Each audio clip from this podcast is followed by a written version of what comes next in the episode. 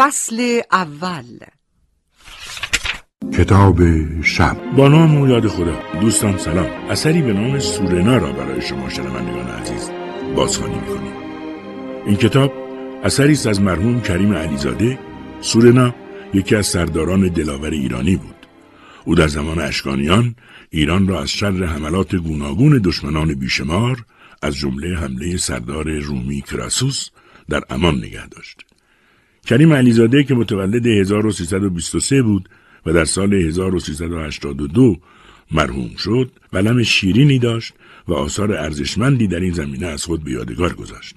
شما عزیزان سرگذشت سردار دلیر ایران سورنا را بر اساس آنچه در کتاب زنده یاد علیزاده روایت شده است میشنوید. اضافه کنم تلخیص و تنظیم رادیویی این اثر را نویسنده کتاب شب محمد باقر رضایی انجام داده. تهیه کننده برنامه زرین کشاورز است و صدا بردار برنامه محسن فراهانی. روایت تنظیم رادیویی کتاب نیز به عهده این صدا بهروز رضوی است.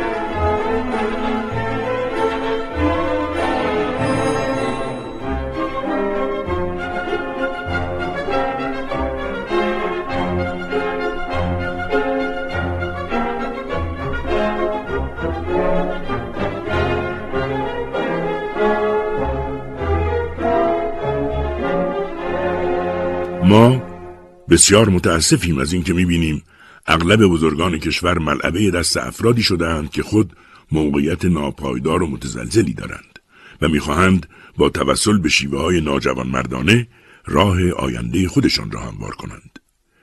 این سرآغاز سخنان ارود یا اشک سیزدهم یکی از امیرزادگان اشکانی بود که همزمان با برادرش مهرداد سوم به حکومت رسید. او برخلاف برادرش که عوامل خود را در رأس امور کشور قرار داده بود سرداران و مقامات برکنار شده را دعوت به همکاری کرد. اکثر آنها هم به درخواست او جواب مثبت دادند.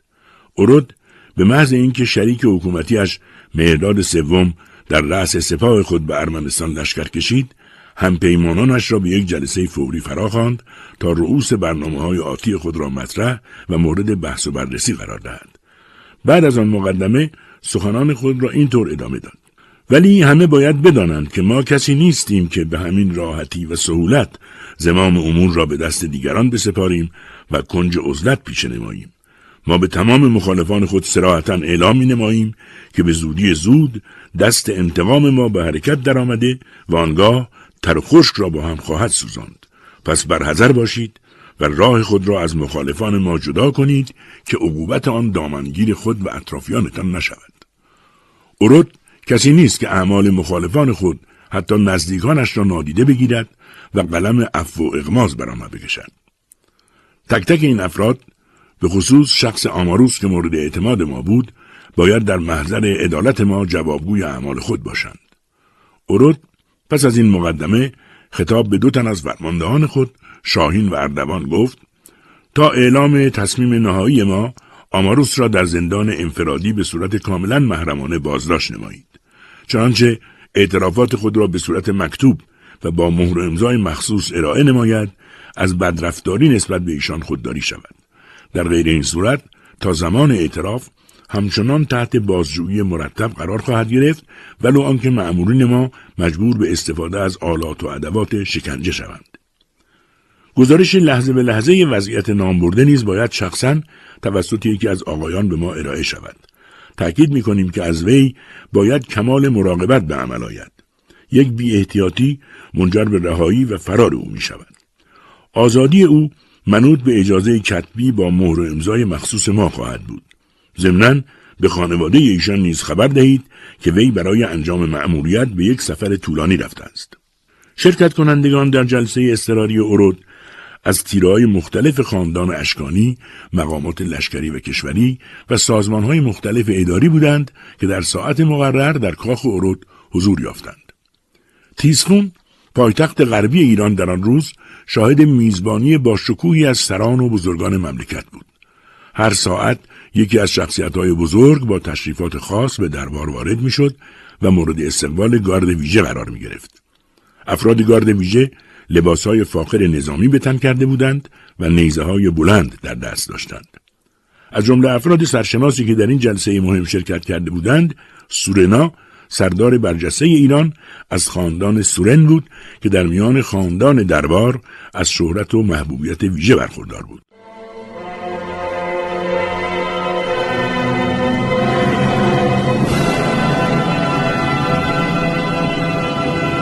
ورود سورنا به پایتخت با شکوه کم نظیری صورت گرفت. او در حالی که در گردونه زرین ایستاده بود و عده زیادی از سربازان مسلح احاتش کرده بودند، وارد تیسفون شد. مردم که پیشاپیش از آمدن بزرگان کشور آگاه شده بودند، در دو طرف خیابانها اجتماع کرده بودند و برای ورود سورنا و افرادش ابراز احساسات می کردند. چنان ولولهی در پایتخت پیچیده بود که گویی یک سردار مقتدر از آسمان به زمین بازگشته است. مردم محو جلال و عظمت او بودند و در وصف دلاوری ها و قدرت رزمیش سخنها می گفتند. در طول مسیر حرکت سورنا حتی یک نفر پیدا نمی‌شد که نسبت به او بیتفاوت باشد و یا به نوعی ابراز احساسات نکند. سورنا در چنین موقعیتی وارد دربار اورود شد.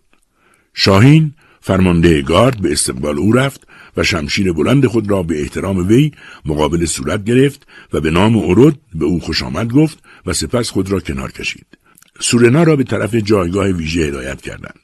در دو سوی مدخل ورودی کاخ سربازان اورود به حالت رسمی ایستاده بودند و سورنا از برابر آنها گذشت و وارد سالن اصلی کاخ شد.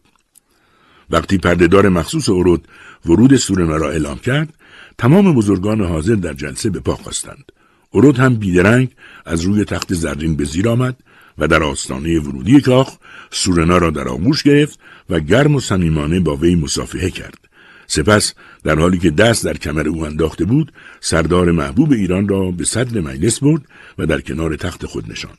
آنگاه دیگران نیز در جای خود نشستند. اورود فرد فرد حاضران در جلسه را به سورنا معرفی کرد. متقابلا نیز ضمن معرفی سورنا در توصیف شخصیت او و خاندان سورن گفت آیان نیاز به معرفی عالی جناب سورنا سردار دلیر ایران نیست زیرا در این کشور کمتر کسی است که به نام سورنا و خاندان بزرگ سورن آشنا نباشد. پس از گذشت سالها هنوز خاطری دلاوری ها، رشادت ها و جانفشانی های این خاندان بزرگ و اصیل در تشکیل حکومت اشک اول بنیانگذار سلسله اشکانی همچنان در اذهان باقی است و یاد و خاطره آن برای همیشه در سینه تاریخ نقش بسته است. ما به داشتن چنین خاندان اصیل و بزرگی افتخار و مباهات می‌کنیم.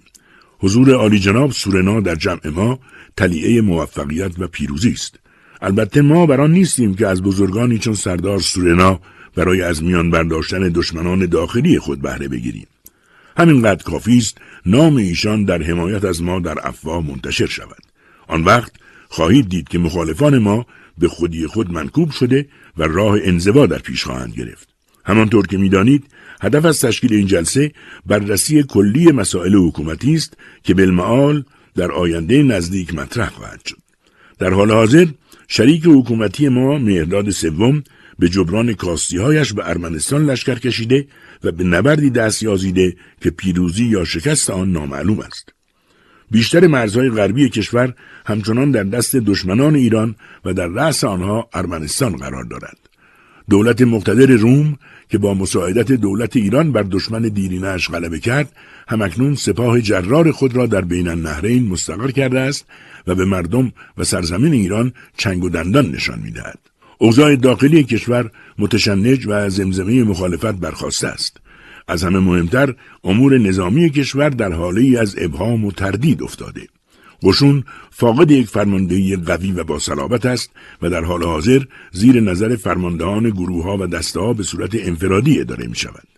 فرامین به جای اینکه به فرد خاصی یعنی سپهسالار قشون صادر شود مجراهای مختلف یافته و برای هر یک باید فرمان جداگانه ای صادر و ابلاغ نمود و بسیار مسائل دیگر که در درجه دوم اهمیت قرار دارند. حاضران در کاخ با نگرانی و سکوتی آزاردهنده نگاه خود را بر دهان ارد دوخته بودند. حتی پلک نمی‌زدند و سراپای وجودشان گوش بود. ارد افزود با ترتیبی که ذکر شد کشور در حال حاضر با دو مشکل عمده و اساسی روبروست در آن قسمت که مربوط به برون مرزی کشور می شود باید به انتظار نتیجه لشکرکشی مهرداد سوم به ارمنستان و تحرکات دولتهای همجوار بود که در آن قسمت فعلا ضرورت تعجیل و تصمیم گیری مطرح نیست اما در زمینه نارسایی های داخلی باید سریعا دست به کار شویم و انسجام نظامی و اداری کشور را پیش بینی نماییم تا هسته های اصلی معرفی شوند که در رأس آنها انتخاب شخص سپه سالار از اهمیت ویژه‌ای برخوردار است.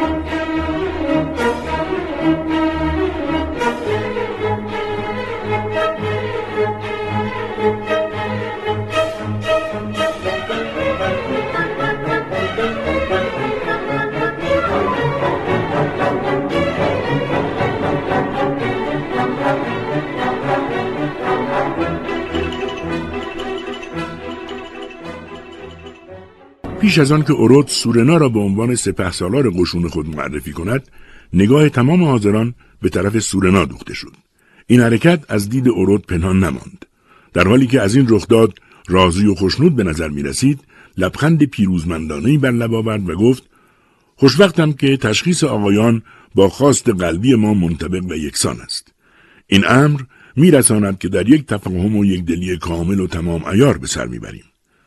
ارود در این هنگام به طرف سورنا برگشت و با فروتنی گفت سردار همانطور که ملاحظه می نمایید پیش از آن که ما پیش قدم شده و جنابالی را به عنوان سپه سالار قشون معرفی نماییم مقامات حاضر در جلسه متفقا خواست قلبی ما را اجابت نموده و جناب عالی را به این مقام شام خورفی نظامی برگزیدند. طبیعی است که ما نیز آن را سهه گذارده و به آن مباهات خواهیم نمود. انتظار ما از عالی جناب این است که در این برهه حساس از تاریخ کشور پذیرای این مسئولیت خطیر بشوید که کشور و مردم شدیدن به آن نیاز دارند. سورنا پس از شنیدن سخنان اورود و حرکت حاضران در جلسه در تایید حرفهای او در جای خود نیمخیز شد در برابر حاضران سر فرود آورد و گفت از مراهم و توجه مقامات محترم و حسن اعتماد جنابالی تشکر می کنم. بر هیچ یک از آقایان پوشیده نیست که کشور دچار هرج و مرج و نابسامانی شده است. علا رقم لشکرکشی مهداد سوم شریک حکومت به ارمنستان نابسامانی و عدم امنیت اجتماعی و فردی حاکم بر جامعه است و مردم در حالت بیم و حراس به سر می‌برند. چنانچه دولت نتواند خواست کلی مردم را تحقق ببخشد دشمنان و آب و خاک از فرصت پیش آمده بهرهمند شده و زمان چندانی نخواهد گذشت که خاک این کشور مورد تاخت و تاز بیگانگان قرار خواهد گرفت. خانواده بزرگ سورن با توجه به وسایای بزرگان خود نمی‌توانند در شرایط کنونی نسبت به تحولات کشور بیتوجه و صرفا نظارگر باشد. نمی‌تواند بنشیند تا ببیند قدرت منازعه در خاندان اشکانی به نفع کدام که از طرفین تمام خواهد شد و آنگاه وی را مورد حمایت و پشتیبانی قرار دهد ما در اینجا به سراحت و بدون ترس واهمه از مخالفان داخلی اعلام می کنیم که جناب اورود به عنوان شخص اول کشور مورد حمایت همه جانبه خانواده سورن می باشد و این خانواده بزرگ تمام امکانات مادی و معنوی خود را در رسیدن به این هدف مصروف خواهد داشت. من نیز به عنوان برگزیده این خاندان پرچمدار این نهضت در کنار شخص اول و مقامات کشور خواهم بود. آقایان، ما در رایی که قدم گذاشته ایم خطرات بیشماری کمین کرده است که هر لحظه ما را تهدید می کند. پس آگاه و هوشیار باشید که در دام بدندیشان و مغرزان گرفتار نشوید. زیرا گرفتاری هر یک از شما ضربه بر پیکر هسته مرکزی است. چه بسا که با اعتراف هر یک از آقایان تومار حکومت در هم پیچیده خواهد شد. در خصوص سیاستمداران و گردانندگان سازمانهای اداری کشور هم باید بگویم که رازداری، بینش و آگاهی از مسائل شناخت ترفندهای مخالفان مطالعه و بررسی در خصوص احوال آنها که قرار است با آنان مراوده سیاسی، اداری و اجتماعی داشته باشیم از اهم مسائل است که باید به آنها توجه شود. اما در خصوص افراد نظامی و سپاهیان باید گفت که علاوه بر داشتن خصیصه یاد شده هوش و درایت شجاعت و دلاوری تشخیص سریع و به موقع وضعیت دشمن و اطاعت از افراد مافوق باید در آنها تقویت شود. باید با ریخت و پاش سوء استفاده از مقام رشوهخواری زد و بندهای مالی و سیاسی مالندوزی از راه های نامشروع و حیف و میل اموال عمومی به شدت مبارزه شود. معموران دولتی عملا به رشوهخواری و سوء استفاده های مالی پرداختند و همین امر موجب شده که شیرازه کارهای جاری از هم گسسته شود. من به شدت با این گونه افراد مبارزه می کنم و خاطیان به اموال عمومی و مردم را تحت تعقیب قرار خواهم داد و به کیفر خواهم رساند.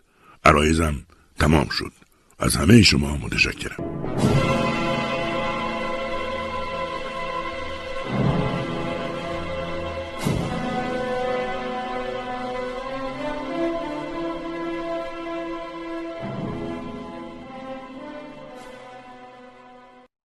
فصل دوم.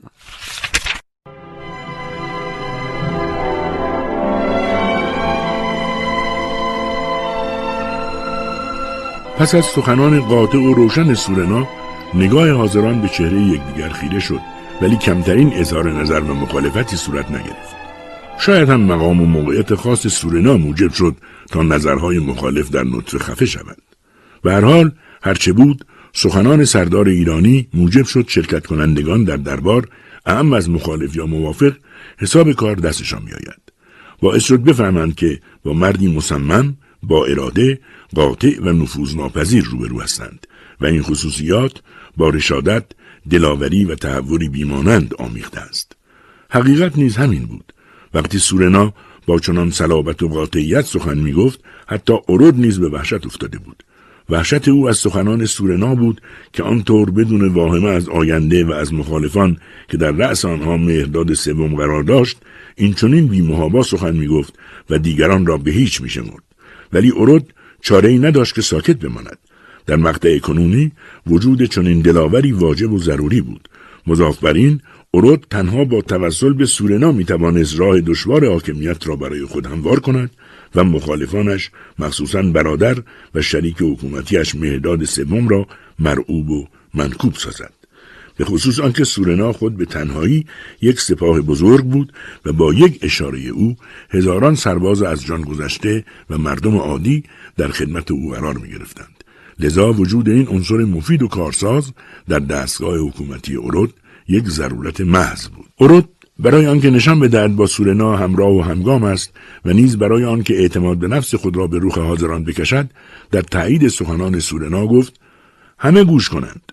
آنچه سردار دلیر ایران بیان کرد مورد تایید شخص ماست و بعد از این نیز هر فرمان از طرف وی صادر شود در واقع از طرف ما صادر شده است و لازم الاجراست. بنابراین همه آقایان حاضر سریعا باید مراتب را به عوامل خود در دستگاه حکومتی یادآور شوند. طوری نباشد که موجبات گلمندی و آزردگی سردار عزیز ما فراهم شود. همه سر فرود آوردند و لبهای خود را به نشانه اطاعت جنباندند. در ادامه مجلس مسائل و مشکلات دیگری هم مطرح شد. ارود و سپس سورنا به آنها پاسخ دادند و راه تغییرات اندکی روشن شد.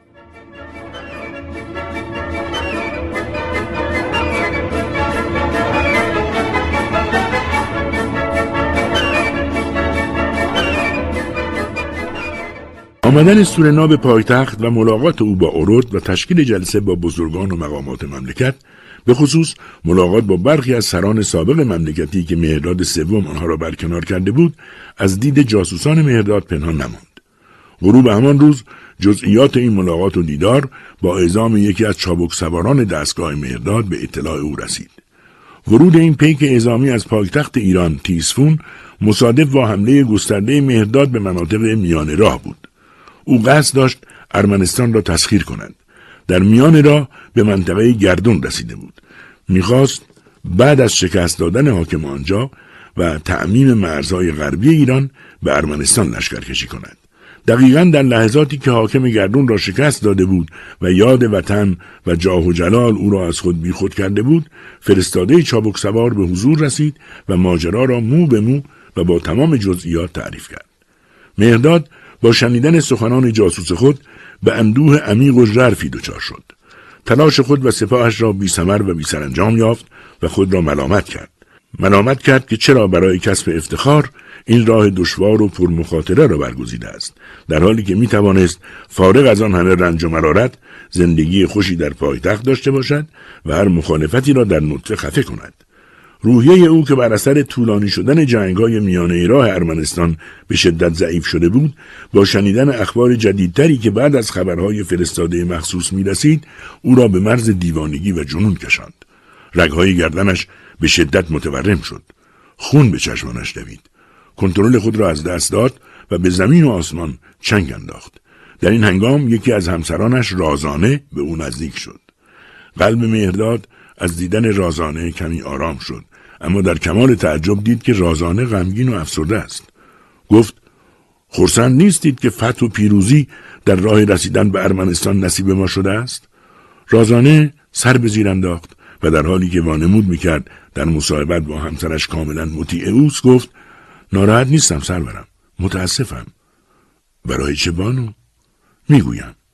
ولی امشب معذورم بدارید. نمی‌خواهم باعث رنجش و آزردگی خاطر شما فراهم شود. آن هم در این شب فرخنده که از پیروزی بر موانع راه خوشحالید. مهداد که سعی می‌کرد با همسر جدیدش آرام صحبت کند گفت به بانو اطمینان میدم تحت هیچ شرایطی حال خوش خود را از دست ندهیم. حال بگویید برای چه غمگینید که از شنیدن آن بیتابیم. رازانه نگاه فتنه انگیزش را به چشمان مهرداد دوخت.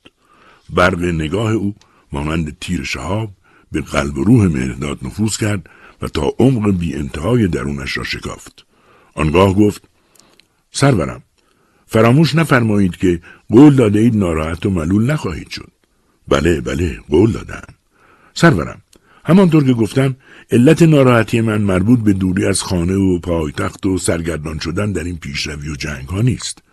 مربوط به خود وطن و خانه اصلی هم می شود که قرار است برگردیم به آنجا و من فرزندان برومندی برای شما بیاورم. مهداد چهره در هم کشید. پرسید مگر از سوی کشور یا مقامات آنجا مزاحمت و اساعه ادبی برای بانو ایجاد شده است که این چنین بیتاب هستید؟ برای شخص من نه سرورم اما برای وجود شما چرا؟ آنچه را که به سرورم نسبت بدهند یا تحمیل کنند طبعا برای من نیز گران تمام خواهد شد. بانوی عزیز نمی‌فهمم از چه مقوله سخن می‌گویید. واضحتر حرف بزنید. باشد. واضحتر حرف می‌زنم سرورم در سراپرده کاخ شریک و برادر شما ارود صحبت از دسیسه و توطعه بر علیه شماست می‌گویند برادر ارجمندتان در رأس دسیسه بازان و توطعهگران قرار دارد و از جانب ایشان خطری جدی و بزرگ شما را تهدید می کند. علت ناراحتی من نیز همین است. مرداد با شنیدن این سخنان رازانه به فکر فرو رفت. رازانه فرصت را غنیمت شمرد و ادامه داد من واقعا از مقامات دربار به ویژه برادر والاتبار شما در شگفتم که به جای برپا ساختن جشن و سرور به میمنت پیروزیتان در این پیشروی ها توطعه می کنند و می‌خواهند شما را از میان بردارند. مهرداد اینجا طاقت نیاورد. پرسید چه کسی این مطالب را به بانو گفته؟ نیاز به گفتن کسی نیست. تمام اعضای سراپرده حتی فرماندهان و سربازان شما از این ماجرا خبر دارند. مهرداد برای اینکه ناراحتی خود را بروز ندهد ناگهان شلیک خنده سر داد و گفت خیلی خوب نگران نباشید بانو. پیروزی ما در اینجا موجب انزوای سیاسی مخالفانمان خواهد شد. این را به بانو قول می‌دهم. قول کافی نیست سرورم. باید شدت عمل بیشتری نشان بدهید تا مخالفان و در رأس آنها ارود از عملکرد خود نادم و پشیمان شوند. در بین این صورت امکان دارد به توتهشان جامعه عمل بپوشانند و کار را بر شما دشوار سازند. مرداد دوباره به فکر فرو رفت. پس از لحظاتی انگار که واقعیت ماجرا را تازه درک کرده باشد پرسید شما می‌گویید چه کنم؟ ارائه طریق بفرمایید. رازانه در اندیشه پاسخ از جای برخاست. در کنار شوهر قرار گرفت برای او میوهی برداشت و به دهان او نزدیک کرد خود نیز میوهی به دان برد و فکر کرد که چه جوابی بدهد.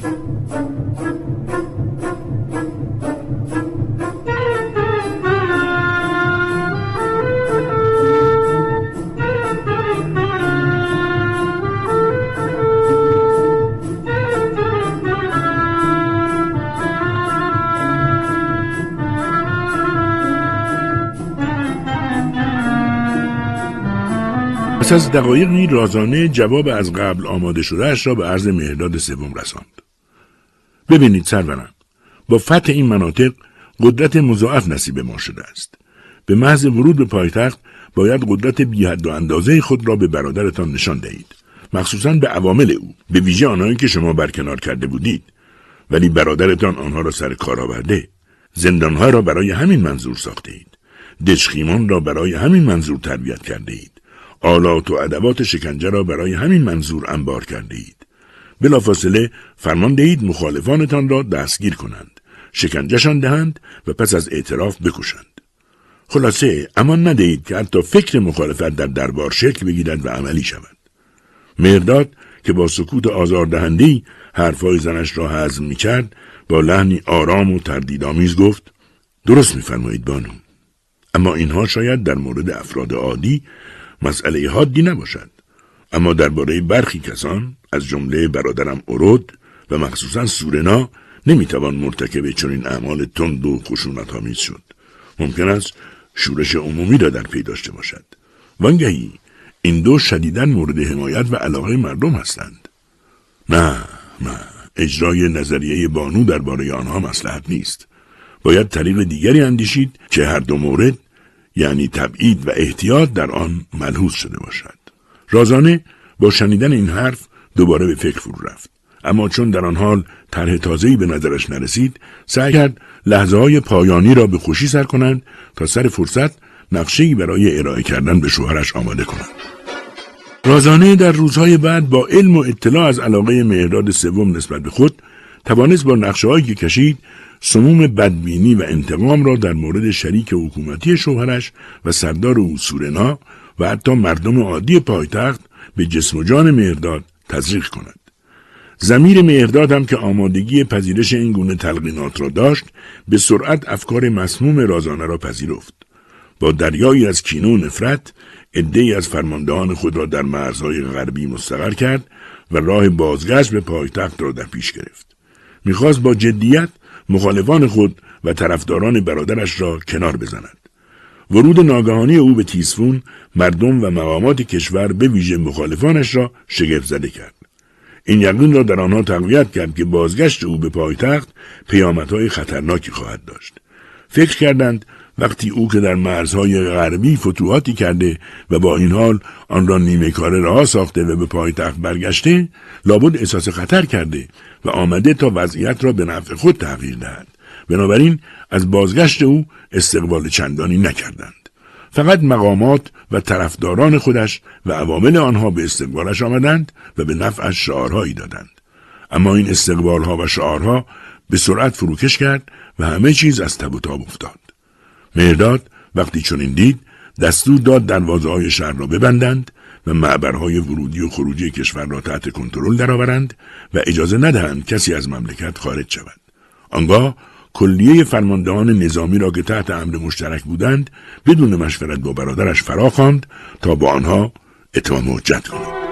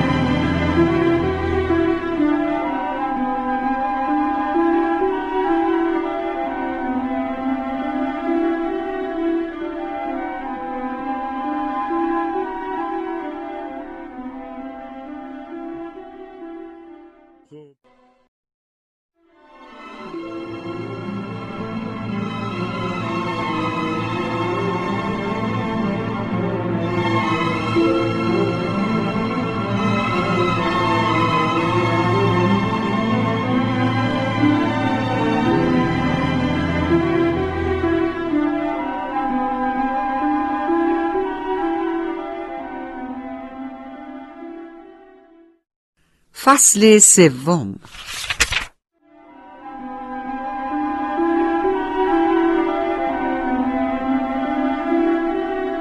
وقتی فرماندهان و مقامات کشور در دربار مهرداد سوم جمع شدند او طی سخنانی تند و تهدیدآمیز گفت برای آقایان متاسفم که توجهی به حدود مسئولیت خود ندارند.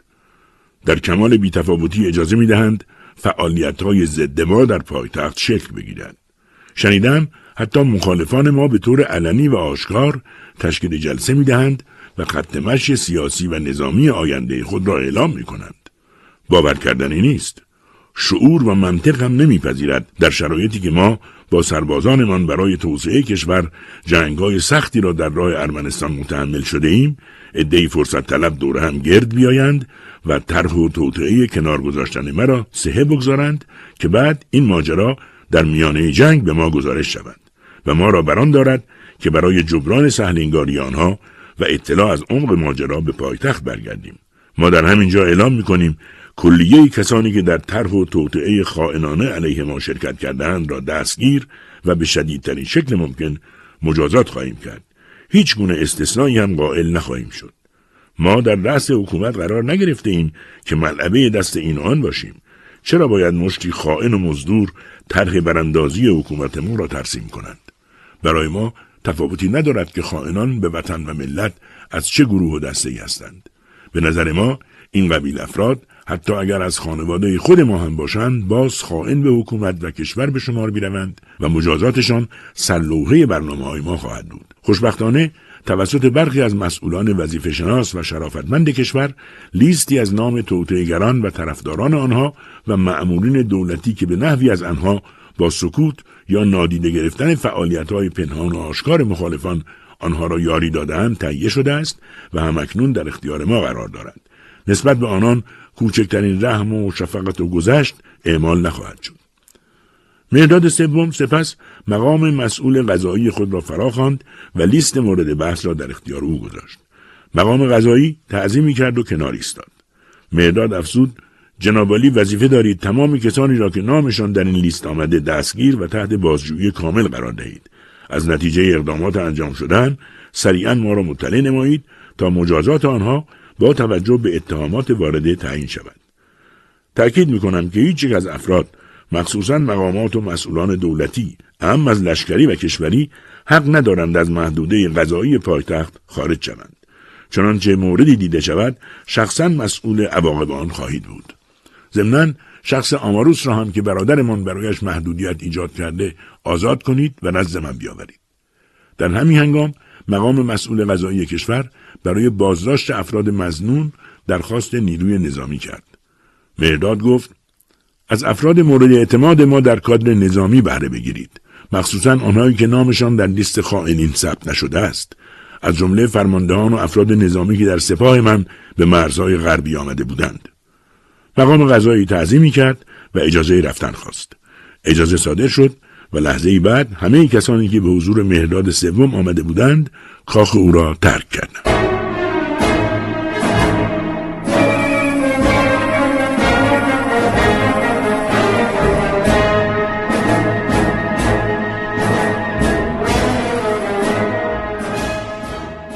هنوز ساعتی نگذشته بود که ولولهای در پایتخت بیچید.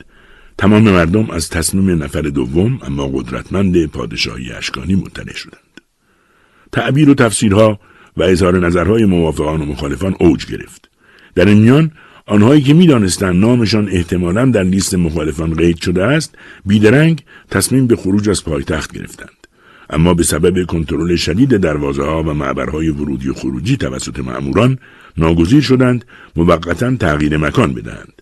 آنها حتی نمی توانستند در آن روزهای بگیر و ببند به کاخ ارود پناه ببرند وحشت در پایتخت حکم فرما شده بود تمام خانواده ها اهم از زن و مرد پیر و جوان مقامات سیاسی نظامی و انتظامی در بیم و حراس به سر می بردند. سران و سرکردگان مخالف مهراد سوم که اکثرشان هم افراد متمول و با نفوذ پایتخت بودند وجوه نقد، طلا و جواهر و اندوخته های قیمتی خود را توسط عوامل خود به نقاط امن منتقل کردند و خود آماده رویارویی با معموران مهرداد شدند. ساعتی به غروب نمانده بود که حجوم مأموران ویژه مقام قضایی به خانه های مقامات و افراد مزنون شروع شد. عدهای از مخالفان بدون درگیری با آنها خود را تسلیم کردند. اما گروهی به زد و خورد با مأموران پرداختند. در این مبارزه عدهای از دو طرف کشته شدند ولی سرانجام مأموران اکثر آنها را وادار به تسلیم کردند.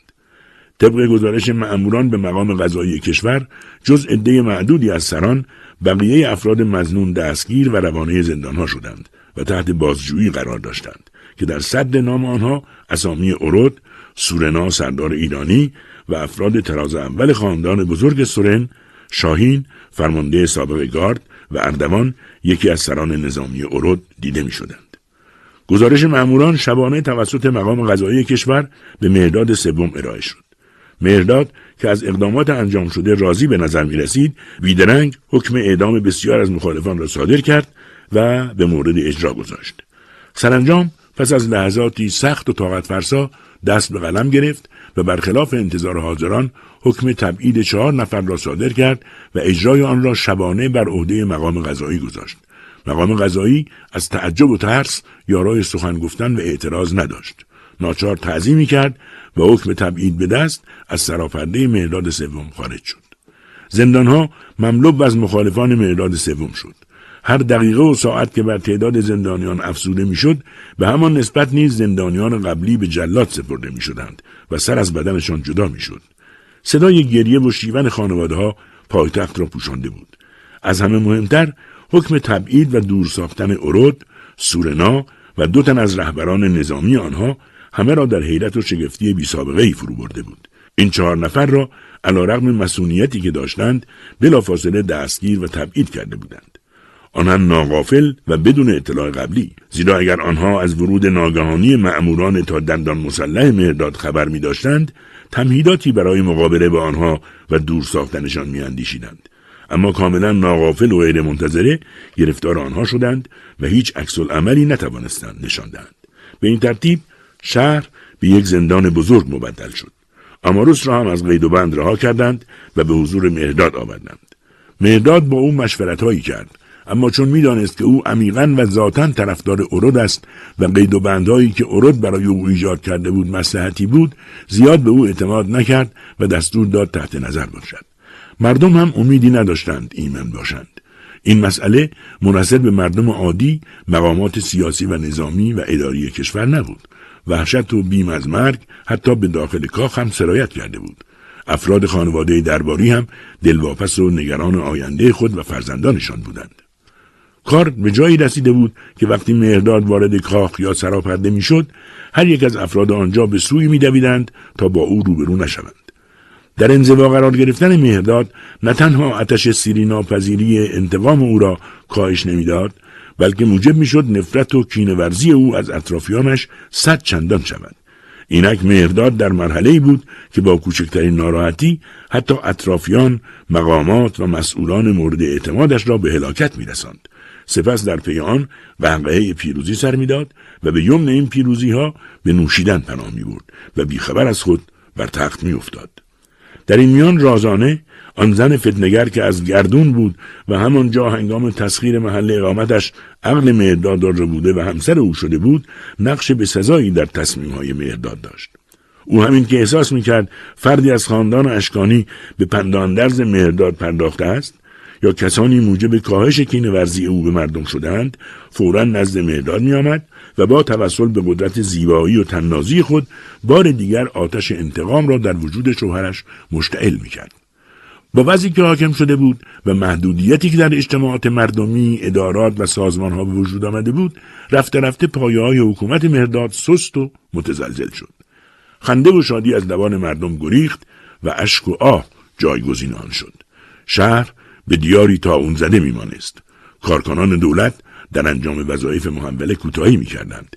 کشاورزان کمرشان زیر بار مالیات و فشارهای وارده از سوی مأموران دولتی خم شده بود. بازرگانان در خطر مصادره اموال و دارایی های خود بودند و خانواده ها در سوگ از دست دادن عزیزانشان هر روز عزاداری می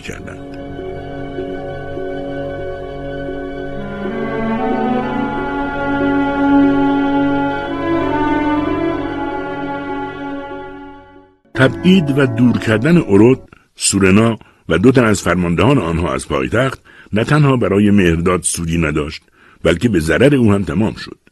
برای اورود این فرصت فراهم شد که در تبعیدگاه با خاطری آسوده برنامه های خود را به طور کاملا حساب شده پایریزی کند. هرچند که بیشتر طرفداران آنها یا دستگیر شده بودند و یا کشته شده بودند اما این دلیل بر آن نمی‌شد که نتوان با نیروهای تازه بر علیه مهرداد برنامه ریزی کرد. مضاف بر این که زمینه بیشتری برای مخالفت مردم با مهرداد فراهم آمده بود این مسائل ارود و سورنا را در تصمیمشان برای براندازی حاکمیت او مصممتر می‌کرد در وهله اول آنها میبایست خطر جدی اقدامات مهرداد را در اناد و دشمنی با مردم و سوس کردن اعتماد مردم نسبت به اشکانیان به اطلاع مجلس مهستان برسانند. برای نیل به این هدف راهی وجود نداشت جز آن که افراد مورد اعتمادی پیدا و به پایتخت اعزام کنند. اما از آنجا که همه راهها مسدود و تحت کنترل بود این کار شدنی نبود. در این شرایط بود که ناگهان توجه اورود به آماروس مشاور عالی مهرداد جلب شد. این مشاور عالی هم البته جزو مخالفان مهرداد بود و در خارج از پایتخت تحت نظر قرار داشت. همانطور که خودش هم یک زمان دستور داده بود او را تحت نظر داشته باشند. اورود پس از مشورت با سورنا تصمیم گرفت آماروس را به طریقی از آن مخمسه نجات دهد. پس یکی از سرداران خود شاهین را به آن منطقه فرستاد. شاهین با همکاری معمورانی که در خدمت مهرداد بودند اما به ارود ارادتی پنهان داشتند آماروس را نجات داد و نزد ارود آورد. ارود شخصا به استقبال او رفت و با عزت و احترام از وی استقبال کرد. اماروس که انتظار این برخورد صمیمانه را از جانب ارود نداشت زیرا ارود به او بدیها کرده بود و همیشه او را تحت نظر داشت در بد و امر کمی دست باچه شد ولی از آنجا که هوش و استعداد سرشار برای کاویدن زمیر افراد داشت یقین حاصل کرد که وجودش پس از آن نامرادی ها و سوء زنها اهمیت پیدا کرده است. در غیر این صورت دلیلی وجود نداشت که ارود شریک ارسی حکومت به کسی که قبلا برای مهداد کارهای مهمی انجام داده بود و اینک مورد غضب او شده بود نیاز داشته باشد. وقتی به خلوت رفتند ارود به او گفت آماروس مرا بابت ماجراهای قبلی ببخشید. اکنون برای شما مأموریت ویژه‌ای در نظر گرفته ایم. امیدواریم آن را به نحو مطلوب و احسن انجام دهید. بدیهی است که خدمات ارزشمند شما در این راه مورد توجه ما خواهد بود. آماروس سر فرود آورد. گفت امر جنابالی متا است. در خدمت گذاری حاضرم.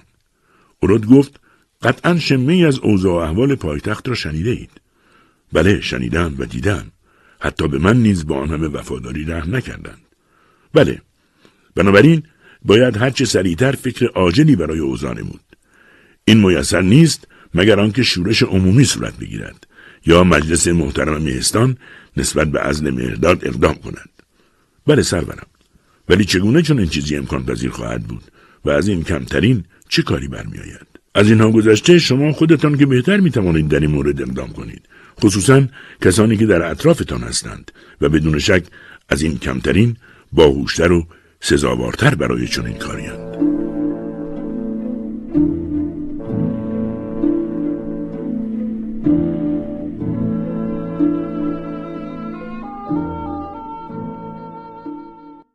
فصل چهارم.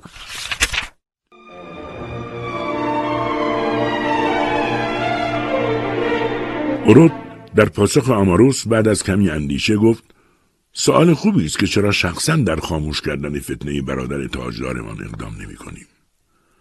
در جواب آماروس عزیز باید بگوییم شعن و مرتبه و جایگاهمان این اجازه را به ما نمی‌دهد با برادری که به تمام اصول و قواعد انسانی و خانوادگی پشت کرده و نسبت به آنها بی وارد صحبت و مذاکره شویم.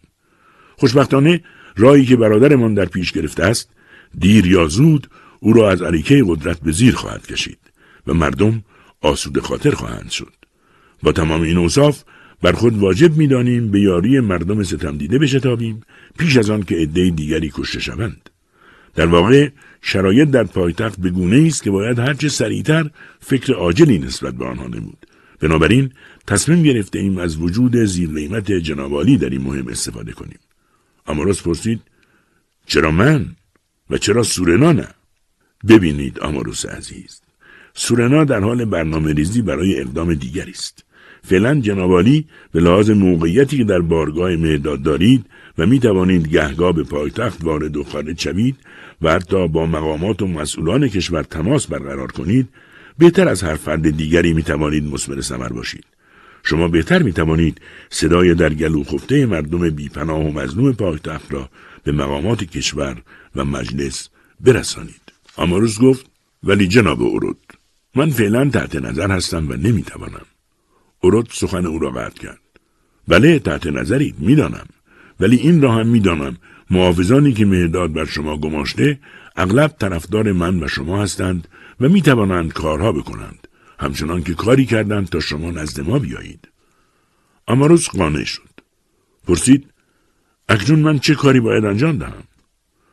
ما از طرف بزرگان خاندان اشکانی و سردار نامآور سورنا نامههایی در این ارتباط به مقامات مسئول و نمایندگان مجلس مهستان نوشته ایم. جناب عالی مأموریت دارید این نامه ها را به افراد مورد نظر برسانید. البته خودتان که نه به وسیله افرادی که دور برتان دارید. قطعا نمایندگان و مقامات مملکت با مطالعه نامه های ارسالی متوجه عواقب وخیم حکومت برادرمان مهداد خواهند شد. اماروز دائم سر تکان می‌داد و حرفها را کلمه به کلمه گوش می‌کرد. اورود افزود آلی جناب آماروس به خاطر داشته باشید این مأموریت کاملا محرمانه است و جز شخص شما که مورد اعتماد ما هستید هیچ کس نباید از وجود نامه ها نزد شما و طرفهای دریافت کننده آنها مطلع شود. حتی کسانی که قرار است این نامه ها را ببرند نباید بدانند چیست. کافی است یکی از این نامه ها به دست مهداد برسد یا جاسوسان و معموران او از وجود آنها آگاه شوند. در آن صورت اطمینان داشته باشید جان همه از جمله جنابالی و بنده در خطر جدی خواهد بود. اماروس سر تکان داد و در برابر اورود خم شد و دست رفیق قدیمیش را بوسید. شرمنده بود که با همه دلخوری های گذشته اینک اورود به او از همه بیشتر اطمینان می‌کرد. اورود بسته محتوی تعدادی نامه به مقامات و نمایندگان مجلس مهستان را به دست آماروس داد. دستش را به گرمی فشرد تا با قوت قلب بیشتری عازم مأموریت شود. آنگاه هر دو برخواستند و به طرف در خروجی حرکت کردند.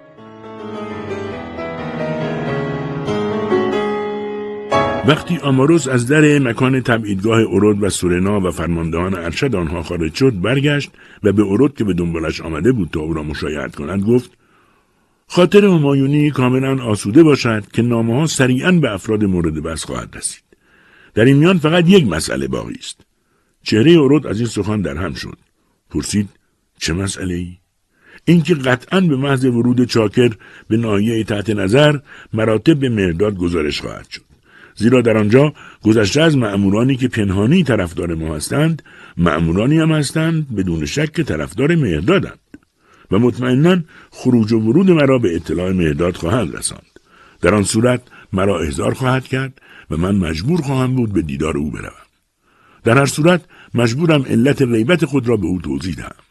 نمی‌دانم توضیحاتم را قبول خواهد کرد یا نه. مجبورم دروغ بگویم. میترسم موجبات شک و تردیدش فراهم شود و اصل ماجرا را بخواهد. به نظر شما در این صورت چه باید کرد؟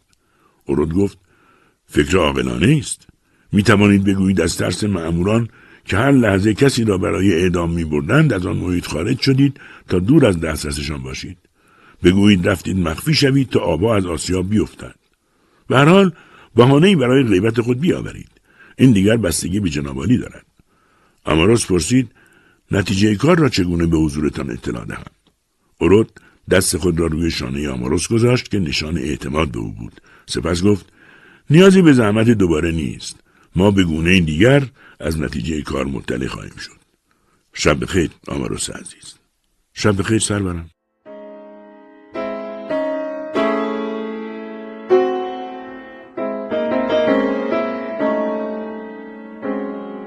نامه های ارسالی از سوی اورود و سورنا به مقامات تراز اول کشور تأثیر به سزایی گذاشت و در میان نمایندگان مجلس به یک بحث گسترده و دامنهدار تبدیل شد.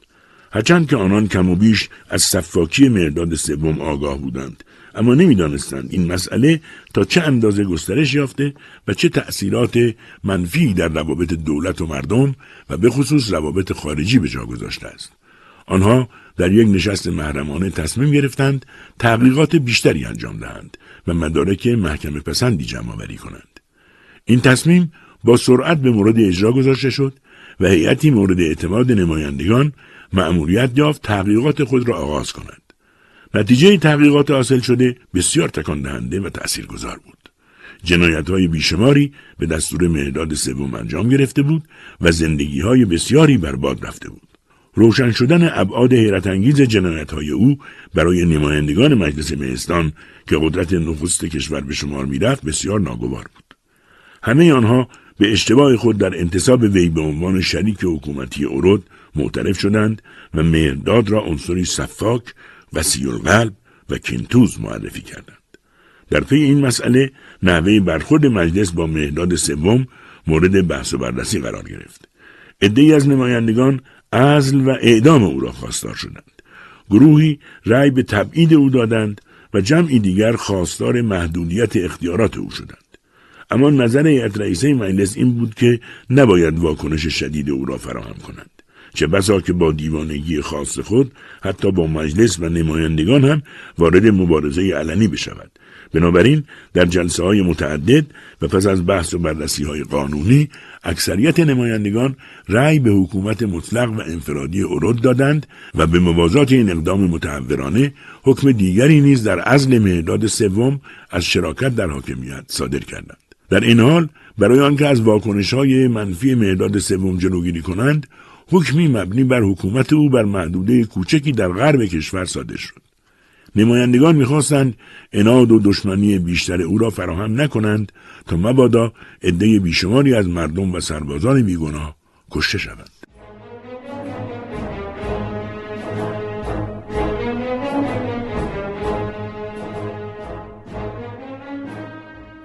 بازگشت اورود به پایتخت با تشریفات رسمی انجام شد. ورود اورود در معیت سورنا سردار نامی ایران شور و هیجان زاید الوصفی در مردم برانگیخت. اما از همان آغاز اختلافات دو برادر وارد مرحله تازه ای شد. اول اینکه مهراد با فریفتن آماروس او را مجبور به اعتراف کرد و سپس در زیر شکنجه و گل و زنجیر جانش را گرفت. سپس دور از پایتخت و در مرزهای غربی تعرضات تازه خود را آغاز کرد و کسی هم نبود جلودارش باشد. اما سرنوشت چه بازی های عجیبی دارد. مردی که روزی به زمین و زمان فقر می فروخت بر اثر غرور و خودخواهی در گردابی افتاد که خود پدید آورنده آن بود. نه تنها از اوج عزت به قعر ذلت سقوط کرد بلکه پس از آن نیز ملعبه دست زن مکار و کنتوزش رازانه قرار گرفت و توسط مردم از عریکه قدرت به زیر کشیده شد. اما او سخت جانتر از آن بود که از جنایات خود دست بردارد.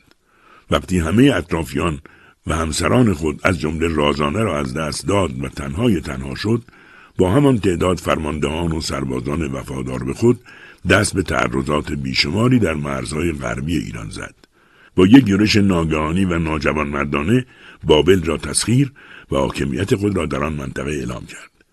در پی این موفقیت و پس از تقویت استحکامات شهر به همان ترتیب به شهر سلوکیه لشکر کشید و آن شهر را نیز به تصرف خود درآورد. در این مرحله از کار بود که زنگ خطر مهرداد برای دولت ایران به صدا درآمد. دریافت خبر تعرضات او شدیدن ارود را آشفت خاطر و نگران کرد. به فکر فرو رفت. با خود اندیشید چنانچه مهرداد در نقشه هایش یعنی توسعه و الحاق سرزمین های غربی به محدوده خیش موفق شود نه تنها برکناری او از حاکمیت دشوار خواهد بود بلکه شخصیت نظامی و سیاسی حکومت را هم زیر سوال خواهد برد شایع می‌شد که اورود توان رویارویی و مقابله با برادر تجاوزکارش را ندارد و شاید در نهان از او حمایت هم می کند. این بود که دیگر درنگ جایز نبود. بلافاصله سورنا را فرا خواند و گفت سردار تمرد و سرکشی برادرم بار دیگر ظاهر شده است. فتنه او جدی است. باید کاری بکنیم. او قدرت و حاکمیت ما را هم متزلزل خواهد کرد.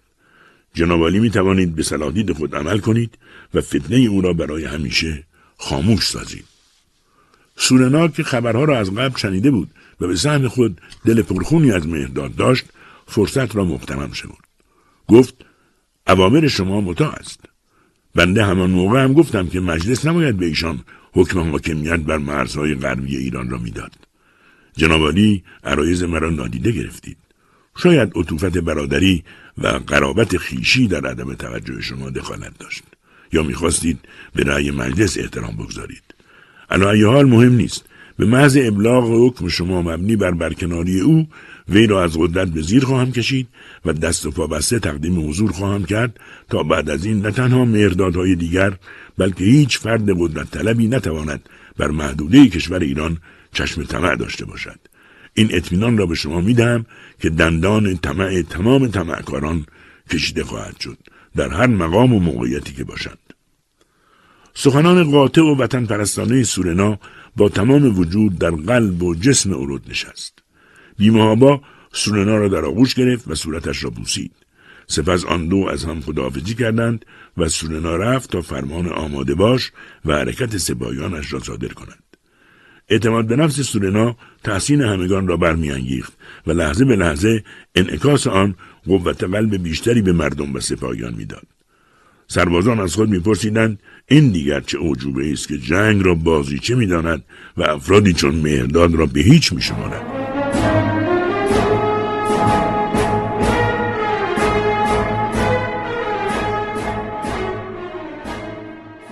مهرداد چون خبر حرکت سورنا و سپاهیانش را شنید از بابل فرار کرد زیرا می‌دانست در برابر سورنا تا به مقاومت ندارد.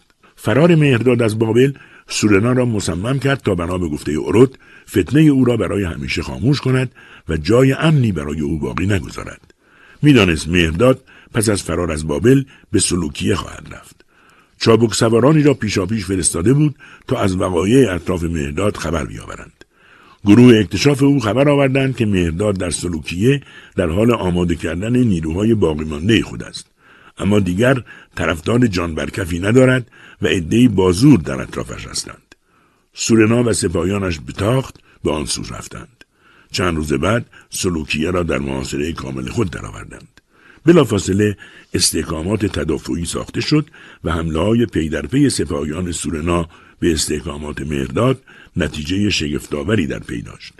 آنها به کمک مردم شهر پس از کشاکش های فراوان مرداد را دستگیر و دست و پا بسته نزد سورنا آوردند.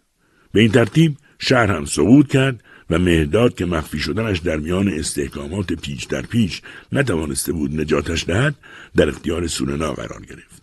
سورنا همانطور که وعده کرده بود او را همانطور دست و پا بسته به سمت پایتخت حرکت داد تا حکم ارود دربارهش به اجرا درآید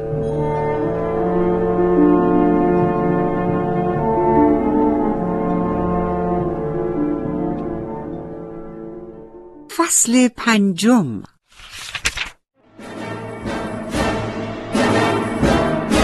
پس از خوابیدن فتنه مرداد سوم و موفقیت های پی در پی سورنا برای بازگشتن آرامش به ایران ناگهان فرد دیوانهی به نام کراسوس مارکوس کراسوس به فکر تاخت و تاز در سرزمین ایران افتاد. او فرد ثروتمندی بود که ثروت عظیمش را از راه خون و آتش جمع آورده بود.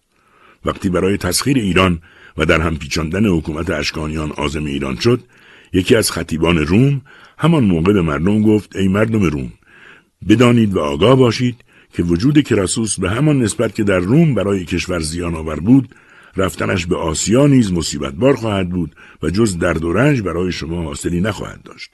برای او فقط یک موضوع مهم است و آن این که بتواند هرچه بیشتر بر ثروت بیکرانش بیافزاید با اینکه همه مسلحان روم کراسوس را از رفتن به سوی ایران برحذر می داشتند و مردم را ترغیب می کردند که جلو او را بگیرند هیچ کس نتوانست کاری کند. حتی در بیرون دروازه خروجی شهر یکی از مسلحان مبارز جلو اصل او را گرفت و فریاد زد کراسوس نفرین بر تو باد. از خدا می‌خواهم در راهی که قدم گذاشته ای راه بازگشت برایت وجود نداشته باشد.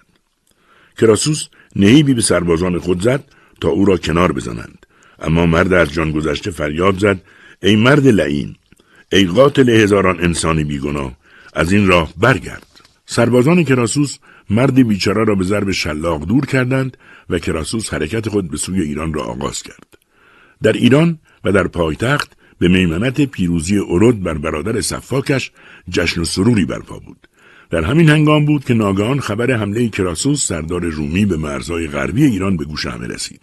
ارود بلافاصله جلسه ای در کاخ تشکیل داد و سران قوا را فراخواند سورنا سپهسالار قشون نیز فراخوانده شد تا گزارشهایی را که از حمله رومیان به ایران جمع آورده بود ارائه دهد وقتی سران قوا و نیروهای اصلیشان جمع شدند اورد خطاب به آنان گفت دلاوران اکنون پیش روی ما نیروی سفارایی کرده که هدفی جز نابودی دولت و کشور ایران ندارند کراسوس سردار رومی که به این انگیزه وارد آسیا شده است گمان می دارد که دولت ایران دولت ارمنستان و پونت است که با یک حمله تسلیم شود. آنها نمی‌دانند و غافل از این مسئله هستند که دلیر مردان ایران هر کجا که باشند آنان را به خاک ذلت خواهند نشان. فرماندهان افسران و سربازان ایران من به تمام شما بشارت می دهم که همبستگی دولت و ملت به اندازه است که یک تن واحد را تشکیل می دهند. دوستان ما در اقصانقات کشور حتی خارج از مرزهای ایران همبستگی خود را با دولت ایران اعلام داشته خواستار شدهاند با اعزام نیرو و تجهیزات ارتش ما را در مصاف با قوای روم یاری دهند ما ضمن تشکر و سپاسگزاری از آنان خاطر نشان ساختیم که با اتکال به قدرت مردمی و دلاوران بزرگ ایران به سهولت دشمن را به ابتزال و نابودی خواهیم کشانید. در این حال دوستان داخلی ما با تجهیز امکانات و اعزام نیروها ما را شرمنده خود ساختند که جای آن دارد به سهم خود از مساعدت آنان تشکر کنیم. خوشبختانه امروز ارتش ایران به اندازه منسجم و از اراده آهنین برخوردار است که یقین داریم در آزمون بزرگ سربلند خارج شده و جز روسیاهی چیزی برای دشمن باقی نخواهد گذاشت. دنیای امروز باید بداند که ایران به هیچ روی موافق جنگ با رومیان نبوده و نیست. ما برای اینکه حسن خود را به نماینده دولت روم در سوریه به ثبوت برسانیم حتی سفیرانی نزد کراسوس فرستادیم تا شاید او را از افکار پریدش منصرف نماییم. ولی از آنجایی که سردار رومی سودای دیگری در سر میپروراند جواب ما را به جنگ در سلوکیه موکول نمود. اینک ما به جنگی ناخواسته کشیده شده ایم که شعله های سرکش آن تنها با نابودی متجاوز به خاک ایران می‌تواند خاموش شود. دلیر مردان ایران تجربه به ما آموخته است از مکر و حیله دشمن و عوامل او در منطقه نباید غافل شد. در حال حاضر ارمنستان تنها متحد دولت روم در منطقه به شمار می رود که امکان بروز خطر از آن ناحیه برای ایران بسیار زیاد است. اما جای هیچ گونه نگرانی نیست. ما تدبیری اندیشیده ایم که پادشاه ارمنستان نتواند حتی یک قدم از جایگاه خود حرکت کند. چه رسد به آنکه بخواهد به مدد سردار رومی بشتابد. بقیه امور نیز به دست با کفایت سپهسالار سورنا اداره خواهد شد و شما به عینه در خواهید یافت که فرماندهان و سربازان رومی در چه منجلابی قوطه برخواهند شد که حتی تصور آن برایشان دشوار و غیر ممکن خواهد. پس از سخنان اورود فرماندهان به او ادای احترام کردند و آماده شنیدن سخنان سپهسالار قشون سورنا شدند سورنا نیز مطالبی در خصوص آمادگی در جنگ و ستیز با دشمن بیان کرد و در پایان دستور حرکت ارتش ایران در دو جناح یعنی ارمنستان و بین النهرین صادر شد. سیاست کلی اورود برای رفتن به ارمنستان این بود که آرتباز پادشاه دست نشانده ارمنستان را از کمک رسانی به قوای روم باز دارد. انتشار این خبر یعنی لشکرکشی ایران به ارمنستان ممکن بود پادشاه آن کشور را متوجه اصل مطلب کند و او تمهیداتی را در این زمینه به کار گیرد. بنابراین اورود راه دیگری میبایست پیش می‌گرفت تا ذهن و فکر آرتباز متوجه اصل مطلب نشود و اورود بتواند او را در شرایط دوستانه از هر حرکتی باز دارد. برای این منظور اورود به حیله تازه‌ای متوسل شد. پیش قراولانی را انتخاب نمود و پس از آموزش لازم به حدود ارمنستان گسیل کرد تا آمدن وی را به عنوان خواستگاری دختر آرتباز برای یکی از پسرانش بشارت دهد. پیشقراولان اورود در این مأموریت دو هدف عمده را تعقیب می کردند. نخست قرار بود چنانچه نقل و انتقالاتی در قوای ارمنستان صورت گرفته و یا نیرویی برای کراسوس اعزام شده است سریعا گزارش کنند. دوم که ورود قریب الوقوع هیئت حسنیت حاکمان ایران را به پادشاه ارمنستان خبر دهند تا او نتواند عازم بین النهرین شود و به طریق اولا مجبور شود به استقبال رسمی مقامات ایرانی بیاید این تدبیر مؤثر واقع شد از پیش قراولان خبر رسید که هیچ گونه رد پایی از اعزام نیروی ارمنستان به بین النهرین مشاهده نشده است و تحرکاتی نیز در این خصوص مشاهده نمی شود.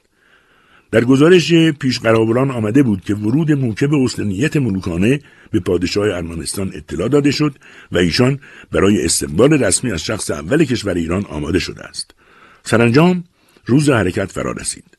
مقامات ارمنستان که در انتظار ورود مقامات ایرانی لحظه شماری می کردند با جشن و سرودی گسترده از خانواده حاکم ایران و برخی از فرماندهانش استقبال کردند.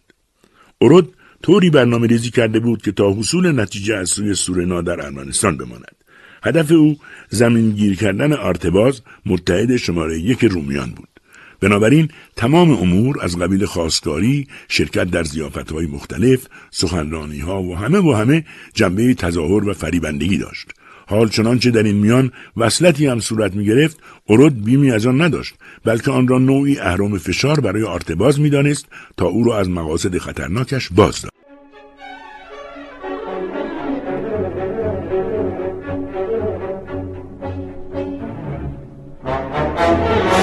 زمستان واپسین روزهای خود را میگذراند با اینکه هنوز بیشتر نقاط ایران سرد و یخبندان بود تأثیر چندانی در بین النهرین تیسفون و حاشیه رود دجله و فرات نداشت زیرا از هوای معتدلی برخوردار بودند و زندگی روال عادی داشت. در چنین هوایی یکی از روزهای حساس رویارویی فرا رسید. شب بود و سکوت همه جا را فرا گرفته بود. آسمان زیر قشر عظیمی از ابر قرار داشت. از تابش نور ماه و ستارگان خبری نبود. آن شب بین النهرین از نظر ساکنان منطقه با سایر شبهای زمستان تفاوتی نداشت. مردم مانند شبهای قبل در خواب خوش و راحتی فرو رفته بودند که با دمیدن صبح روز دیگری برای تلاش و تکاپو آغاز کنند. سکوت سنگین و روباوری حکم فرما بود. گویی حوادث عجیبی در شرف تکوین بود. بالاخره ماجرا اتفاق افتاد.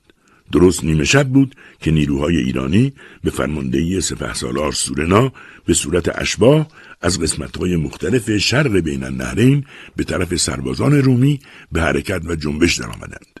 گروهی پیاده و جمعی سوار بر مرکب. بدون استثنا سمهای تمام اسوار نمدپید شده بود. به موازات این حرکت قسمتی از نیروها نیز در نقاط حساس سواحل رود فرات به ویژه اطراف پل ارتباطی و جدید و احداث آن مستقر شده بودند تا ارتباط دشمن با مرکز را قطع کنند این اقدامات چنان با دقت و ظرافت به اجرا درآمد که حتی یک نفر از افراد دشمن متوجه آن نشد طبق نقشه قرار بود نیروها در محلهای مورد نظر مستقر شوند و با طلوع فجر و گشوده شدن دروازه ها به پادگانهای نظامی رومی ها یورش ببرند. این نقشه با موفقیت کامل اجرا شد. نیروهای ایرانی در سر تا سر بین النهرین نیروهای نظامی دشمن را به محاصره کامل خود درآوردند و به انتظار دمیدن سحر ماندند تا فرمان حمله از سوی سورنا صادر شود. تیرها در چله های کمان قرار گرفته بود. نیزه و شمشیرها در دست سربازان آرام و قرار نداشتند. قلبها مالامال از کینه و نفرت بود و چشمها یک آن از قلعه های نظامی و سربازان دشمن دور نمی‌شد. سربازان ایرانی لحظه شماری می‌کردند تا سحر هرچه زودتر دمیده شود که آنها بتوانند قدرت رزمی خود را نشان دهند. لحظه ها به کندی میگذشت و با گذشت زمان هیجان نیروهای ایرانی فزونی می گرفت. دیگر زمان چندانی برای حمله نمانده بود. سربازان به مرتب کردن وضعیت سلاح خود پرداختند. آخرین توصیه های نظامی به آنان ابلاغ شد و به محض آنکه سحر دمیده شد دروازه ها را گشودند. ناگهان فریاد حمله عمومی در چند جنا از خاک گسترده بین النهرین به آسمان رسید.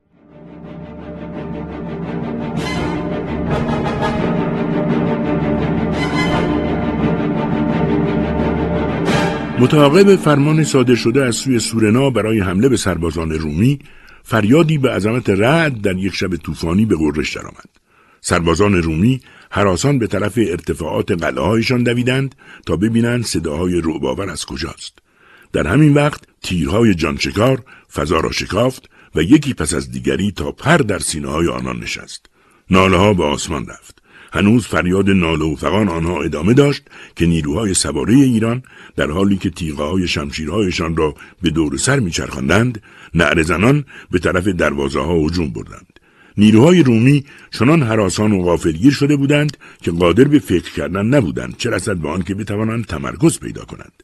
فرماندهان رومی تا بخواهند لباس بپوشند و خود را به محل حادثه برسانند پادگانهایشان توسط سربازان ایران اشغال شد. تنها عده معدودی از سربازان و افسران رومی تصمیم به مقابله گرفتند که آنها نیز در اندک زمان به دست دلاوران ایرانی کشته یا مجروح و خلع سلاح شدند. به این ترتیب هنوز آفتاب کاملا ندمیده بود که تمام پادگانهای نظامی کراسوس در خط مقدم جبهه سقوط کرد و به دست ایرانی ها افتاد. تمام اسرا در خطوط جبهه به یک نقطه دور افتاده در بین النهرین منتقل شدند. سپهسالار سورنا به صلابت یک کوه در جمع تنی چند از سربازان و اسرای رومی حاضر شد. دستور داد تمام اسرا پابرهنه شوند. این دستور به فوریت اجرا شد. سپس تنی چند از فرماندهان آنان انتخاب شدند که مسافت طولانی بین النهرین تا سوریه را پای پیاده طی کنند و خبر سقوط و دستگیری سپاهیان رومی را به اطلاع کراسوس برسانند. سورنا از این اقدام چند هدف مشخص داشت که عمدهترین آنها کشاندن کراسوس به بین النهرین بود.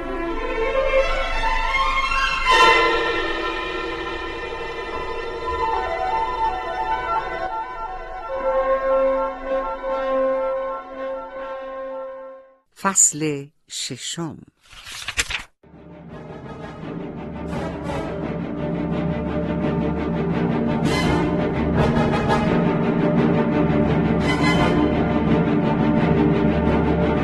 اسرای آزاد شده وقتی با پاهای برهنه وارد منطقه که کراسوس قرار داشت شدند از حال رفتند.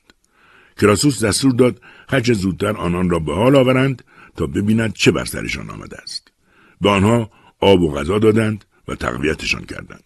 هنوز لب به سخن و تعریف ماجرا نگشوده بودند که خبر رسید تعداد دیگری از سربازان رومی هم با همین وضع از نقاط دیگر در حال آمدن هستند. وقتی جمع اسرای آزاد شده رومی افزایش یافت آنها را برای بررسی وضعیتشان نزد مقامات امنیتی بردند. مقامات امنیتی نیز گزارش جامعی از مشاهدات آنها و بلایی که بر سرشان آمده بود تهیه کردند و آن را برای کراسوس فرستادند. کراسوس با خواندن گزارش دچار خشم و غضب شد و همان آن دستور حرکت داد. سپاهیان او که متشکل از چهل هزار سرباز پیاده و هشت هزار سوار سنگین و سبک اسلحه بود از دروازه سوریه بیرون آمدند و به طرف رود فرات به راه افتادند. در این میان پسر او پوبلیوس که در خدمت سزار بود نیز با هزار مرد جنگ دیده و با تجربه به کمک پدر آمد و به سربازانش دستور پیوستن به نیروهای رومی را صادر کرد. کراسوس از این امر بسیار خوشنود شد و مطمئن بود که بر نیروهای ایرانی پیروز خواهد شد. آفتاب با تمام قدرت بین النهرین را زیر تابش گرما گرفته بود و لحظه به لحظه حرارت منطقه فزونی می گرفت.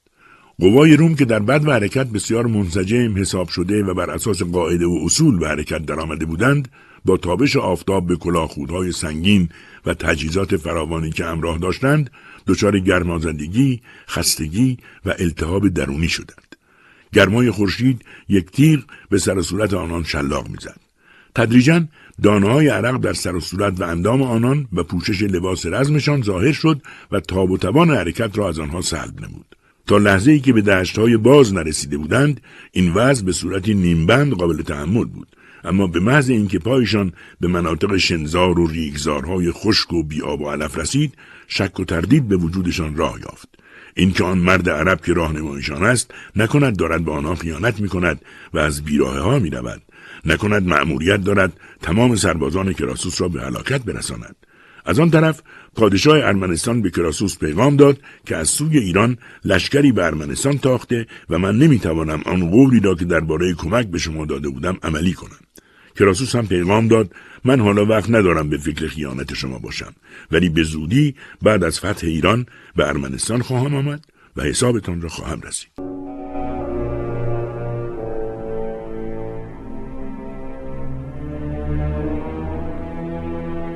آن مرد عرب که راهنمایی سربازان کراسوس را به عهده داشت واقعا قصد گمراه کردن آنها را داشت و در نقشهاش موفق شد. کراسوس وقتی از حیله آن عرب آگاه شد و دانست که در دام بزرگی قوتور است در اندیشه فرو رفت. با این حال روحیه خود را نباخت و با اقتدار تمام زمزمه های مخالف را در سپاهش منکوب کرد. وقتی برای پیشروی مجدد آماده شد اول گروه اکتشاف خود را به منطقه فرستاد تا ببینند اوضاع از چه قرار است. سپس خود شخصا فرماندهی سپاهش را به عهده گرفت و فرماندهان زیردست را به مناطق گوناگون خط حمله فرستاد. به این ترتیب حرکت دوباره آنها آغاز شد. هنوز مقداری جلو نرفته بودند که مأموران اکتشاف با سر و وضعی آشفته از راه رسیدند و یکی از آنها گفت هنوز مسافتی از شما دور نشده بودیم که ناگان افراد سورنا مثل مور و ملق احاتمان کردند و افراد اصلیمان را به اسیری گرفتند. ما را هم فرستادند تا پیغامشان را به شما بدهیم. چه پیغامی؟ اینکه آنها کاملا آماده نبرد هستند و ما باید برحذر باشیم از رویارویی با آنها. کراسوس خشمگین شد و بر سر مأمورانش فریاد زد. سربازان ناچار شدند به حرکت خود ادامه دهند ولی هیچ کدام راضی به این کار نبودند. مجبور بودند. نهم جوان سال 53 بود. روز به نیمه رسیده بود. زمین های خشک بین النهرین زیر اشعه آفتاب به شدت تفته شده بود هر اندازه که آفتاب زمین را زیر تازیانه خود می گرفت به همان نسبت به گرمای آن افزوده می شد. حرارت گرم و سوزان آفتاب به سر روی سربازان رومی می چسبید و آنان را از پیشروی باز می داشت. نکته مهم این بود که آنان وصف نیروهای ایرانی و دلاوری سردارشان سورنا را شنیده بودند و می ترسیدند ناگهان کوه بر سرشان آوار شود. مرتب اخباری می رسید مبنی بر اینکه تعداد زیادی از سربازان رومی در نقطه دیگر در دام مهلکی افتادند و همگی اسیر شدند. این خبرها بقیه را بیمناک می کرد و روحیه جنگی را از آنان می گرفت. شگفتا که طبیعت چه بازی های عجیبی دارد. سپاهیانی که تا چند روز پیش به زمین و زمان فخر می فروختند، سپاهیانی که خود را شکست ناپذیر می دانستند و ملتهای مختلف را با یک یورش ناگهانی و گسترده زیر یوغ خود در می آوردند، اکنون به خاری و ذلت کشیده شده و امید بازگشت از جبهه را از دست داده بودند. فرماندهان و سربازان کراسوس طبق فرمان او پیش می رفتند. اما این پیشروی نبود. حرکت انسانهای معیوس و ناامیدی بود که به جبر و فشار به جلو کشیده می شدند. گامهایشان سست، اراده هایشان متزلزل و جسم روحشان خسته و درمانده بود. گویی ادهی برده و بنده هستند که به سوی قربانگاه ناخواستهی گام برمیدارند. وضع بگونه بود که حتی کراسوس با تمام خونسردی و خیشتنداری به تردید افتاده بود که آیا می‌تواند با ایرانیان بجنگد یا نه. اما از آنجا که اعتراف به زبونی و ضعف و عقبگرد برای او گران تمام می‌شد مرتبا در حال سختگیری و فشار بر سربازان بود تا همچنان به پیش بروند. کراسوس مجبور بود به فرماندهان و حتی سربازان وعده های طلایی بدهد. با خود میاندیشید که اگر نتواند این جنگ را به سرانجام مطلوب برساند مزحکه نمایندگان سنا و رقبای خود در ارتش و دولت روم خواهد شد و اعتبار خود را به کلی از دست خواهد داد. بنابراین یک راه بیشتر برای او نمانده بود و آن مقابله با سربازان ایرانی بود.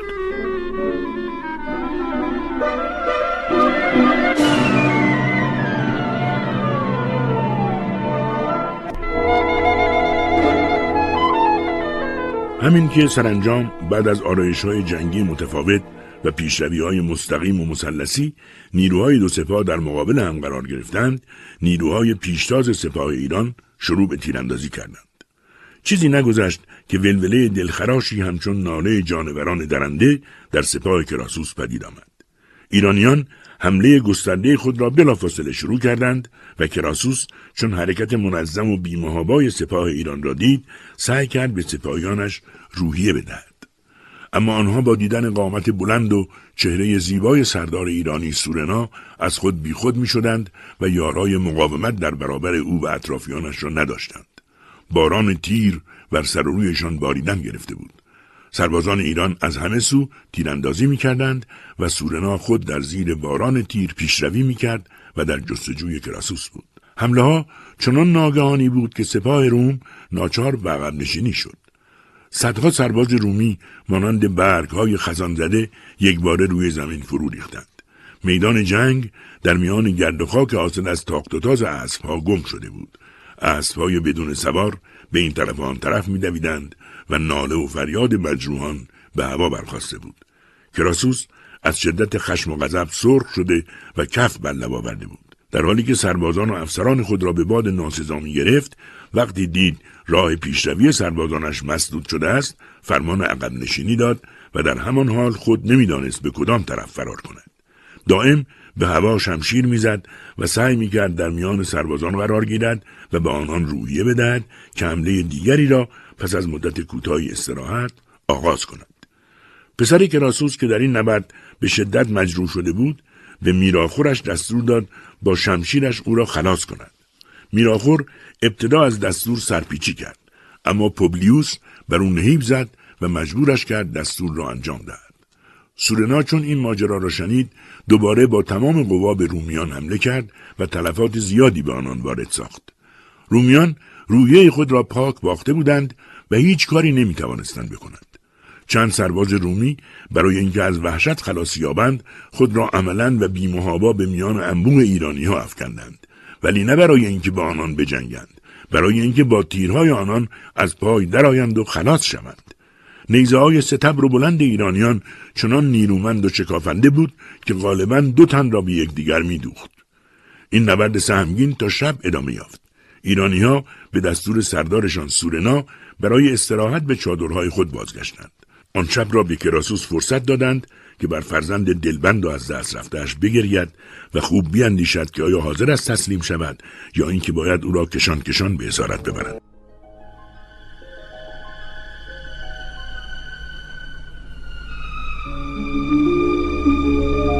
فردای آن روز سپه سالار ایران را عقیده بران بود که باید جنگ را همان روز تمام کنند و به سرانجام برسانند. در همین اندیشه بود که شنید کراسوس از میدان جنگ فرار کرده است. فرمان حرکت از سوی سپه سالار صادر شد. سپاهی متشکل از ده هزار نفر سرباز شجاع با کلیه تجهیزات و سازوبرگ نظامی به طرف محلی که گزارش شده بود کراسوس به آنجا فرار کرده یورش بردند. چیزی نگذشت که شهر هران محل اختفای کراسوس در محاصره کامل نیروهای ایرانی درآمد. این محاصره با مقاومتی که از سوی مقامات آن شهر صورت گرفت سه هفته طول کشید و ناگهان به سورنا خبر رسید که کراسوس و عدهای از اطرافیانش موفق به فرار از آنجا شدند. سورنا که تصمیم گرفته بود به هر نفع شده کراسوس را زنده نگذارد از شنیدن این خبر تعجب کرد. باور نمی‌کرد حقیقت داشته باشد یکی از افسران خود را با فوجی از سرباز به تعقیب او فرستاد و خود نیز دست به کار شد تا از صحت و سقم ماجرا آگاه شود سرانجام سورنا به یکی از مقامات شهر اعلام کرد که به کراسوس بگوید حاضر است با او مذاکره کند و به جنگ پایان دهد مأموریت انجام گرفت و پیام ها رد و بدل شد به این ترتیب معلوم شد که راسوس فرار نکرده و نزدیک همانجا مخفی شده است قرار ملاقات در محلی نزدیک پل ارتباطی زوکما گذاشته شد. کراسوس که بر اثر پیشامدهای شکست قدرت تصمیمگیری خود را از دست داده بود نمی‌توانست مانند قبل وقایع احتمالی را پیش بینی کند. بنابراین پذیرفت نیمه های شب که مردم شهر در خواب به سر می‌برند با عده از قوای ورزیده و کار آزموده خود شهر را ترک کند و به محل قرار برود. هدف سورنا این بود که در خارج شهر هران با کراسوس بجنگد و مزاحمتی برای مردم آن شهر فراهم نشود. وقتی کراسوس با تعدادی از فرماندهان و تیراندازان زبده خود به محل قرار نزدیک شد ناگان دید اطراف آن محل تا چشم کار می کند باطلاقهای عمیق و کشنده وجود دارند موضع گرفتند تا از ورود سربازان ایرانی و سپهسالارشان سورنا آگاه شوند. وقتی دیدن سورنا نیز همچون خود آنها فقط با تعداد اندکی از فرماندهان خود به محل ملاقات آمده است تصمیم گرفتند با آنها مقابله کنند و انتقام بگیرند. سربازانی که همراه کراسوس بودند با اینکه از نظر تعداد بسیار کم بودند دلیرانه جنگیدند و از سردار روم حفاظت کردند. ولی می‌دانستند که سپه سالار قشون ایران به تنهایی برابر صد سرباز جنگی تاب میآورد. چون این هم شد و کراسوس از ترس با تعدادی از سربازانش به کوههای آن اطراف پناه بردند. اما قبل از آنکه سورنا و مردانش به تعقیب او بروند کراسوس با نیزه یکی از سواران ایرانی که به دنبالش رفته بود از پای درآمد. وقتی سورنا و بقیه سرداران ایرانی به دامنه کوه رسیدند سربازان مانده رومی را دیدند که به همراه فرماندهانشان در حال فرار به ارتفاعات کوه هستند. اغلب آنها در دامنه کوه جان باختند و به این ترتیب قائله کراسوس خاتمه یافت. این نبرد برای رومی ها بیست هزار کشته و ده هزار اسیر در برداشت